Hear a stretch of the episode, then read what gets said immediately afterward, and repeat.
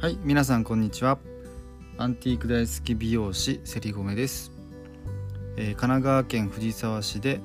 えー貸し切りマンツーマン美容院を運営したり夫婦でアンティークショップを運営したりしています。それではレディオセリゴメ美容師がラジオ始めました。スタートです。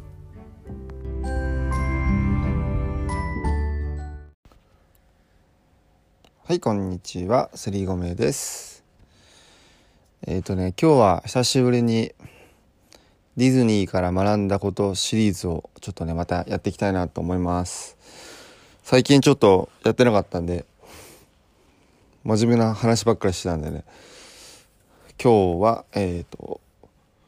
リトル・マーメイドにしようかな。はい。リトル・マーメイドから学んだ話ということでお届けします。えっとまあじゃあ「リトル・マーメイド」の簡単な、えーあらすじというかストーリーを紹介するとえっとまあね、えー海の中の世界があって、まあ、そこで人魚たちが暮らしてるそうでお魚とかみんなで暮らしててで主人公の人魚のアリエルって言って、えーとまあ、人魚の王様のトリトンっていう王様の娘さんなんですけど、まあ、その子はすごいおてんばな子で。でえーっと海のね世界では海の中にしかいちゃいけないんですよねあの海底にしか。だけどやっぱ地上にすごい憧れを抱いてるんですよねアリエルは。で、まあ、よくあの出てはいけないんだけどあの水面の上にね顔を出して、えー地上をよく見に行ってしまうんですよね。でまあそれはダメなんだよっていうのはみんなトリトンおお父さんとか、えー他の魚さんとかがみんな言ってるんだけどアリエルはすごく地上に憧れが強くて行ってしまうんですよね。っていう女の子がいて、まあ、なんで海底ではなんかもう異端児的なねもう本当に困った子だよっていうような状態ですよね。そうでえっ、と、まあ、アリエルがねその沈没船とか、えーとそういうところから地上のものをねこう集めるのがすごい趣味なんですよね。こうフォークとかあのなんかわかんもういろんなもの望遠鏡とか銅像とか、まあ、とりあえず人間が使ってるものっていうのは全部集めてこうなんだろう未知なるものでもすごい興味をワクワクさせている少女なんですけど、まあ、である日、まあ、コンサートがあったんですけどそれ忘れちゃって、えー、と遊びに行っちゃったらそのお父さんに叱られるわけですよ。あななんで何やってんだと。それでえっ、とまあ娘さんの監視アリエルの監視役にセバスチャンというカニのね執事をつけるんですけど、まあ、その人は本当は音楽の指揮者というか作曲家なんですけどとりあえず監視しとけって言ってつけるんですよ。それでえっ、と、まあ、アリエルを監視させるんですけど、まあ、ある日そのまたそれを守らずにその地上にね、えー、と行っちゃうんですよね。うん、でえっ、と地上ではねこう船がであのある国の王子様たちの誕生日会をね船でやってるんですよ。まあ、それでまあ王子様に一目惚れしていくんですけどでそれ戻ってきた時に王様にバレちゃってで王様がアリエルのコレクターをしてる秘密の場所に、えー、と来ちゃうんですよね。それで全部壊されちゃってアリエルは途方に暮れるんですよ。そんな時に、えー、とこう海底にね魔女のアーサーっていう人がいて声が森久美さんなんですけどあの見た目も森久美さんみたいな感じになってるんですけどでその人が魔女なんでその人も追放されたねもう異端児で追放された人なんですけどそのアリエルの途方に暮れた悲しみにこうなんていうんですかつけ込んでえっ、と足を生やしてあげるよと魔法で。だけどその代償としてあなたの美しい声を私にくれと。でアリエルってすごい美しい声なんですよね。はい。でえっ、とそれでも地上に出たいからアリエルは、えー声と引き換えに足を生やすんですよ。でなんとか地上に出れたんですけどで地上に出たんだけど声が失ってし喋れないですよ。で実は、えー、とその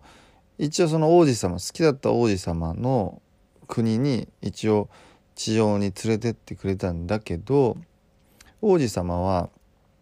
一回アリエルに人魚のアリエルに助けてもらってるんですよねその誕生日の時に船が沈没しちゃってアリエルが助けたんですよ。でアリエルが歌を歌ってるのを聞いててなんて美しい声なんだっつってずっとその声の主を探してはいたんですけどえっ、ー、とあの誰だかわからない状態だったんですよ。でもアリエルは王子様にやっと見つけてもらえて王子様と一緒にこう王宮で暮らせるようになったんだけど喋れないからあの王子様に気づいてもらえないんですよね。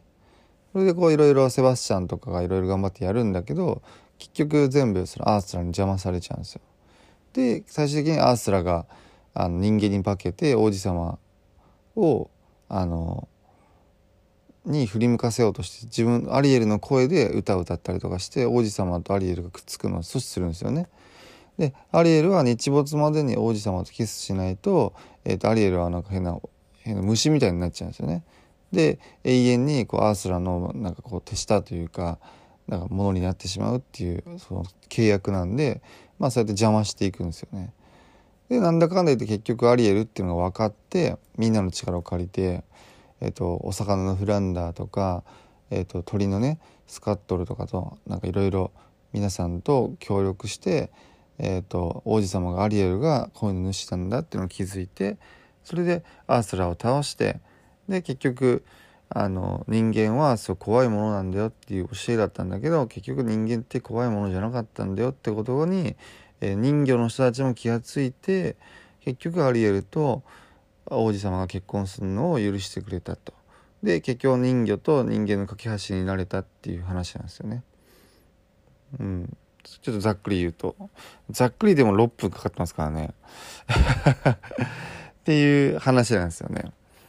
で、そう。で、僕がここから学んだことっていうのは、えっ、ー、と、まあ今話の中でも何個かワード出てきたんですけど、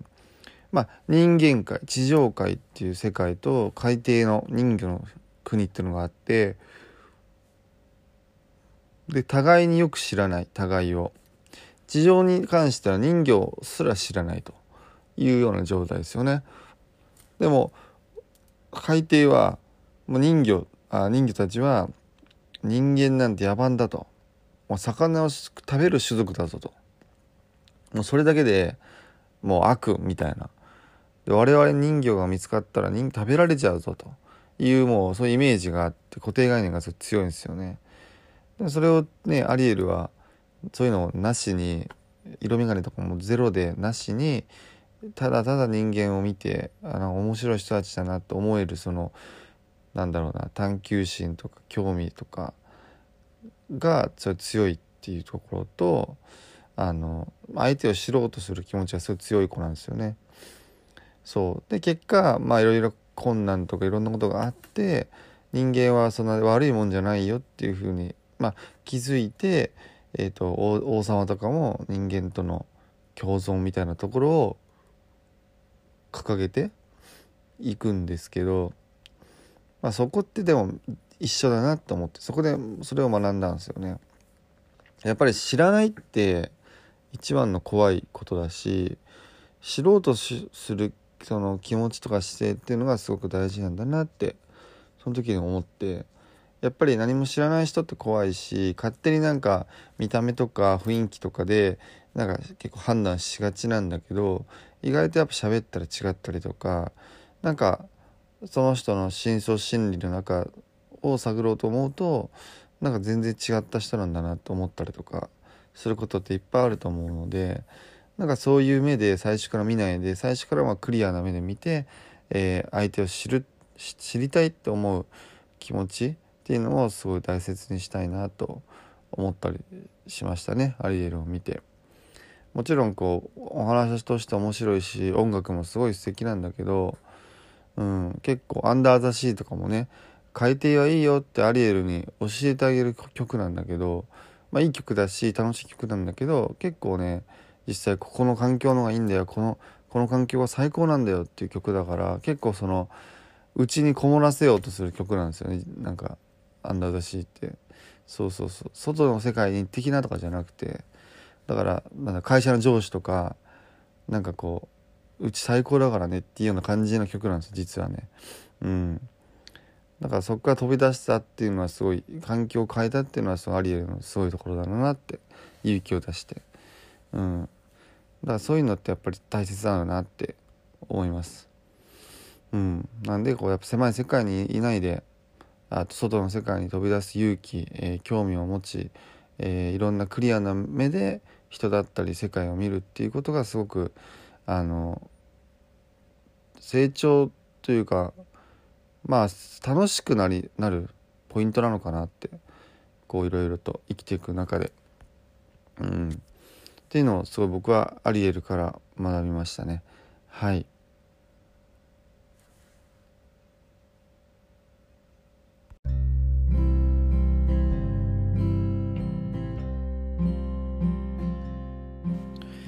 はい。ということで今日はディズニーから学んだ話「リトル・マーメイド」をお送りしました。話しててちょっと思ったんですけど多分ですけどこう人気がある作品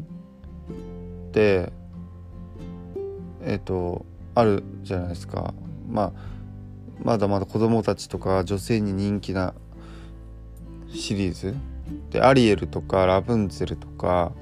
まあ「アナ雪」もそうかとかまあ人気がある「まあ、美女と野獣」とかもそうか。っていうプリンセスってなんか共通してるのはやっぱそこかなって思ってやっぱその今いる環境に疑問を持つ持ってるんだけど、えーと、そこから抜け出す勇気を持ち新しい世界にこう一歩踏み出したらいろんなことがあり紆余曲折最終的には幸せになるという。まあそういうやっぱりなんだろうなサクセスストーリーとかなのかな。あのまあとにかく多分そこが自己投影できるからなのかな。なんかすごいそういう主人公って人気ですよね。うん。まあアラジンもそうか。ジャスミンもそうですね。うん。でも昔のクラシックシリーズとかはまあシンデレラとかもそうかもしれないですけどそこまでじゃないからな。あの自分から抜け出すってわけじゃないですからね昔は。待っててタイミングが来てとかまあ妖精が来てとかね。待ってる方が多いかな。クラシックのあのプリンセスは。白雪姫もそうだし、まあ、オーロラ姫なんて寝ちゃ寝ちゃってるし。でまあ王子様目覚めさせてくれる王子様も待ってるわけだから。結構やっぱクラシックシリーズのお姫様って待ちの姿勢が多いですよね。でやっぱりえ第2ブームか。第2ブームのえっ、ー、とアラジンとかリトル・マーメイド美女と野獣ぐらいからこう自分でどうにかしようっていう女性像のプリンセスが増えて第3世代のまラプンツェルアナとかはもうそれこそもう自分ですよね。もうプリンス王子様っていうよりももう本当プリンセスのみの話ぐらいになっちゃってるからまあ結局王子様いるんだけどまあ時代とともに変化してる部分もあるからやっぱりそういうのが人気なのかなって思ったりしますね。はい。まあちょっとこれ余談なんですけどね。はい。で昨日ちょっとディズニーランドのチケット買おうかなと思ったら全然取れませんでした。本当に。当分いけないですねこれは。諦めます。なので、えーと映画をいっぱい見ます。ということで、えーと、今日は曇りなのかな。なので、えっ、ー、とね、金曜日か、えー、最後のね花金なんでね皆さん素敵な一日をお過ごしください。またね